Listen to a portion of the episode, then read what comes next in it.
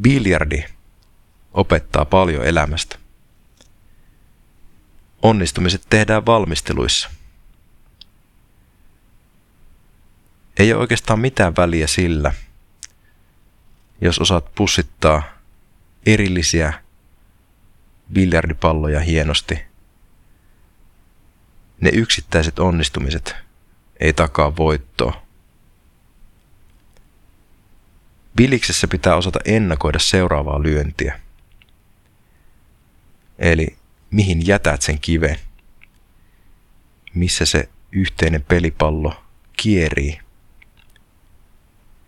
Jättö on olennainen osa onnistumista. Mieti muutama lyönti eteenpäin. Kuinka tämä seuraava pelipallon pussitus mahdollistaa sitä seuraava? Onko se edes mahdollista? Sun pitää valmistella se tilanne niin, että voit onnistua. Sen pallon pitää jäädä sinne, että myös seuraava lyönti on mahdollinen.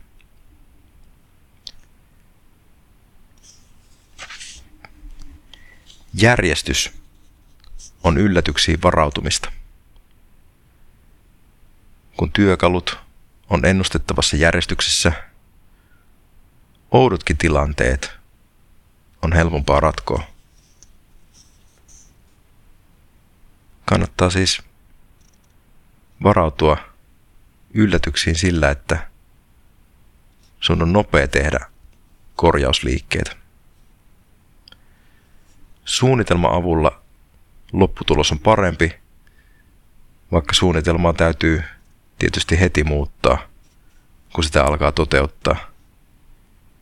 Ei mikään suunnitelma kestä kosketusta todellisuuden kanssa, mutta yllätyksiinkin voi varautua, vaikkapa ylimääräisen ajan tai lisäresursseja avulla. Mieti, miltä se tilanne näyttää prosessin eri vaiheissa. Minkälaisia resursseja on sen ensimmäisen siirron jälkeen? Minkälaisia mahdollisuuksia on sitten, kun joitakin askeleita on jo otettu? Ja miltä se maasto näyttää, kun oot edennyt vaikkapa puoliväliin? Jos palataan tähän biljardianalogiaan, niin voi miettiä, että missä ne vastustajan pallot on. Jos lyöt oman pallon ensin pussiin ja sitten jäätkin vastustajan pallojen taakse jumiin, niin siinä ei ole paljon enää tehtävissä. Sen sijaan voi olla syytä ottaa ensin riskejä, pelata se ensimmäinen lyönti vaikeammin, jotta ne tulevat lyönnit olisi helpompia.